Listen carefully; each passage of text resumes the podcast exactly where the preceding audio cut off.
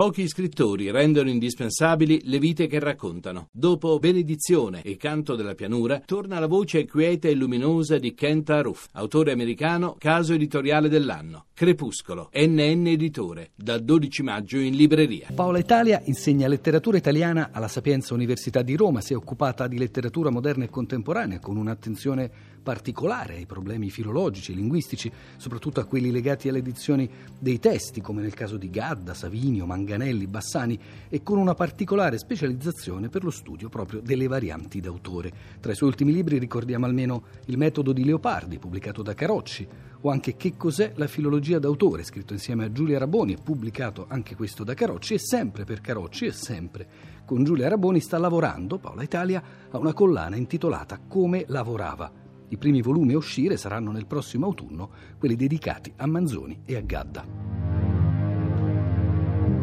Paola Italia, come abbiamo detto, il suo ultimo libro si intitola Il metodo di Leopardi e parla proprio del modo in cui Leopardi lavorava sui propri testi, rileggeva, correggeva, modificava il testo delle proprie poesie in particolare. E allora, qual è questo metodo Leopardi e perché è così caratteristico? Leopardi per eh, la filologia d'autore, per lo studio delle varianti, è un caso esemplare. Infatti la filologia, proprio lo studio delle varianti d'autore, è nato con lui e mm, ci spinge ad entrare nel laboratorio eh, della sua poesia perché ci ha lasciato una testimonianza molto ampia eh, di quella che è stata la nascita di, dei suoi testi. Pensate che mh, mm, manoscritti delle sue canzoni sono sopravvissuti, diciamo, eh, a noi e sono sono conservati ora alla Biblioteca Nazionale di Napoli e Leopardi li ha portati sempre con sé, anche quando i testi, quelle stesse poesie erano già stati pubblicati. E quindi sono carte vive, sono carte che sono state annotate praticamente per tutta la vita.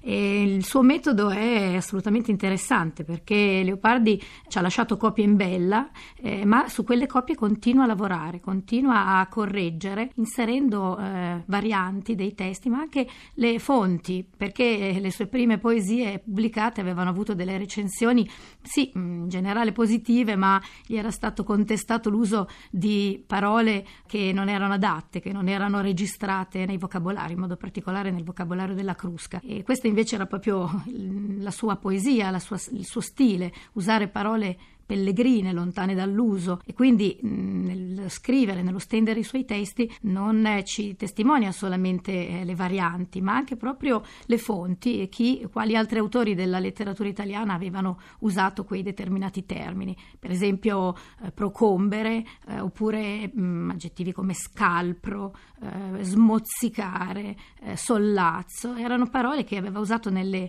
poesie patriottiche che non venivano ritenute eh, degne della lingua poetica, venivano chiamati alcuni piccolissimi nei che andavano eh, proprio tolti dal testo poetico. A proposito di procombere, anche Tommaseo nel suo dizionario ironizzava ancora sull'uso di questo verbo da parte di Leopardi. Eh, sì, sì, è interessante notare eh, le critiche che sono mh, mm, state mosse a questi termini, perché proprio su questi termini poi Leopardi ha costruito quasi una sorta di secondo libro eh, rispetto al libro delle canzoni il libro delle annotazioni, ha voluto pubblicare le note a questi termini insieme alle poesie, quasi per testimoniare la storia che c'era dietro ogni singola scelta poetica. Questa storia è una storia molto interessante per i filologi, ma in realtà è una storia che può interessare anche i lettori qualunque, o meglio, noi tutti che abbiamo studiato e amato, quasi tutti amato, le poesie di Leopardi quando eravamo a scuola. Ci sono dei casi clamorosi, diciamo così, di variazione rispetto al testo che noi conosciamo e abbiamo studiato, cioè casi in cui quelle stesse poesie che a noi sembrano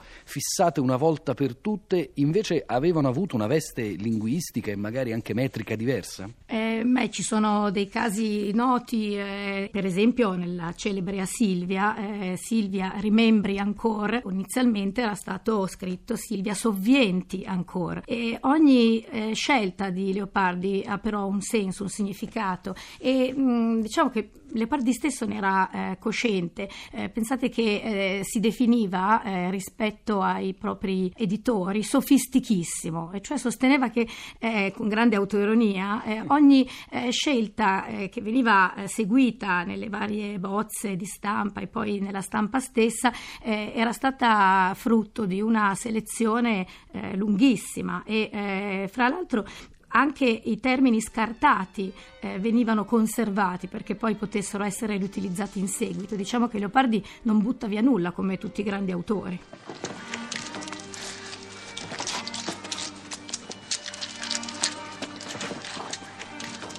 Avete detto che mi imparavate a leggere.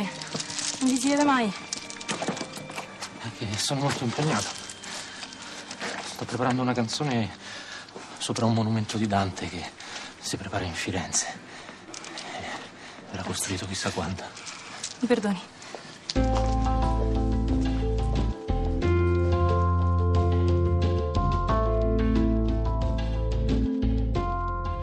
Diverso, e lei proprio li mette a confronto nell'ultimo capitolo del suo libro, Paola Italia, è il metodo Manzoni, l'eterno lavoro di Manzoni sul suo romanzo. Eh sì, è una storia affascinante, altrettanto affascinante quella di Manzoni, anche se completamente diversa, perché Manzoni non ci ha lasciato copia in bella, ma ci ha lasciato proprio le prime stesure e quindi abbiamo la possibilità di seguire la nascita del romanzo dalla prima idea fino all'ultima stampa che appunto come sappiamo è del 1800 140 e la cosiddetta quarantana. E quindi eh, vediamo proprio due metodi completamente diversi perché corrispondono a due concetti diversi, due concezioni diverse della lingua. Leopardi cerca la lingua vaga, la lingua pellegrina, la chiama pellegrina perché deve essere lontana dall'uso. Per Manzoni è l'esatto contrario, una parola è vera quando è usata e non usata dai poeti, ma è usata da tutti. E quindi compiono mh, più o meno negli stessi anni eh, la stessa ricerca della lingua. Fra l'altro lavorano sugli stessi testi perché tutti e due lavorano sul vocabolario della Crusca, solo che cercano cose completamente diverse. Leopardi cerca la parola disusata, invece Manzoni cerca la parola usata, la parola di tutti. Il problema è che non la trova e ci mette molti anni per trovarla. Anche quando la trova e, e sceglierà nell'edizione del 27 il, la lingua toscana, è una lingua libresca, e non sa che eh, la lingua è cambiata e che dal 500 all'800 certe parole che aveva utilizzato non si usavano più, quindi smette di consultare i vocabolari e comincia a intervistare le persone che lo aiutano in questa ultima revisione. E questo è testimoniato proprio dai manoscritti e addirittura dalle bozze di stampa. È un percorso interessantissimo, veramente affascinante. E le scelte che Manzoni fa nell'edizione definitiva dei Promessi Sposi poi condizionano in larga parte l'italiano che oggi parliamo e scriviamo, Paola Italia. Ma avvicinandoci all'oggi, il suo libro precedente si intitolava Editing Novecento, perché nel Novecento, soprattutto dalla metà del Novecento, un'altra figura si frappone tra la volontà d'autore e il testo che noi lettori alla fine abbiamo nella pagina ed è la figura dell'editor. Come funziona questa interazione e di quali casi si è occupata in questo libro, Paola Italia? E nel Novecento, diciamo che più che nelle epoche precedenti, la responsabilità del testo non è solo dell'autore, ma anche appunto dei redattori, dei curatori, degli editor. E ci sono casi eh, celebri nel Novecento di editing che è stato necessario, a volte anche eh, per causa di errori dell'autore. Per esempio, eh, Moravia, eh, nella prima edizione del Disprezzo, compie una serie di errori che forse un buon redattore, un buon editor eh, non gli avrebbe permesso di compiere. Eh, di un personaggio dice che non fuma e a un certo punto, a pagina 263 del Disprezzo, lo mostra mentre si accende una sigaretta. Quindi compie un errore, un errore proprio di senso. Un caso che studio da anni è proprio quello eh, di Gadda e delle varianti che, come dire, sono imputabili sia ai redattori, ai curatori in tipografia, che proprio all'autore stesso. E in quest'ultimo caso si parla di varianti di autocensura, perché a eh, l'autore scrive un testo, ma poi eh, viene, questo testo viene pubblicato eh, dopo molti anni, quando il contesto culturale, storico è cambiato, e eh, nel caso di Gadda eh, c'è proprio questo caso celebre di questo pamphlet antifascista che è Rosé Priapo, che stiamo studiando da vari anni con Giorgio Pinotti che sarà pubblicato proprio quest'anno, mm, che testimonia un percorso di correzione di varianti proprio legati al tema, che era un tema eh, molto scabroso, non solo perché trattava del fascismo, ma perché Gadda legge il fascismo in chiave psicanalitica e finirà per eh, censurarsi. Quindi il nostro lavoro è stato un lavoro proprio da restauratori, abbiamo cercato di restaurare l'edizione originaria, l'abbiamo fatta facendo un lavoro appunto eh, alla ricerca dell'antico, però con gli strumenti moderni, perché è stato un, un gruppo di lavoro eh, costituito da molti studenti, proprio studenti universitari, eh, su una piattaforma wiki eh, che fra, quando il testo sarà pubblicato sarà anche aperta ai lettori e ai consultatori per poter guardare direttamente queste correzioni. Ecco Paolo Italia, allora l'ultima domanda, lei ha parlato di strumenti moderni, questa piattaforma wiki che serve a creare nel tempo e poi a presentare un'edizione critica, ma oggi che non ci sono più le sudate carte, quelle che Leopardi si portava dietro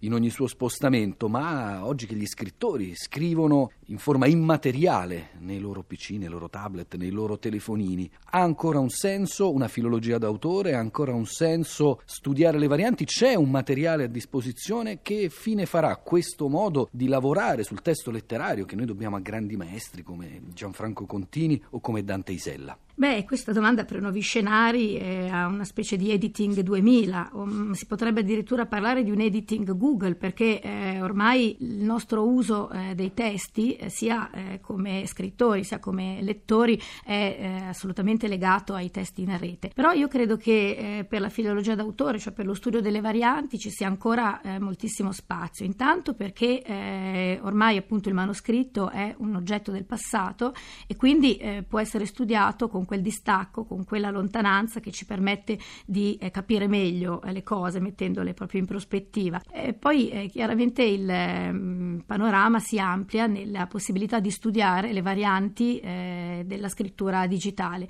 e su questo per esempio una piattaforma wiki è un, un ottimo strumento. Ecco, uno strumento di questo genere di scrittura collettiva per nuovi scenari, ma non chiude le possibilità di studio delle varianti, anzi le apre e gli strumenti del passato che abbiamo affinato sui manoscritti credo che ci possano servire per capire ed entrare nei laboratori di scrittura degli autori del futuro.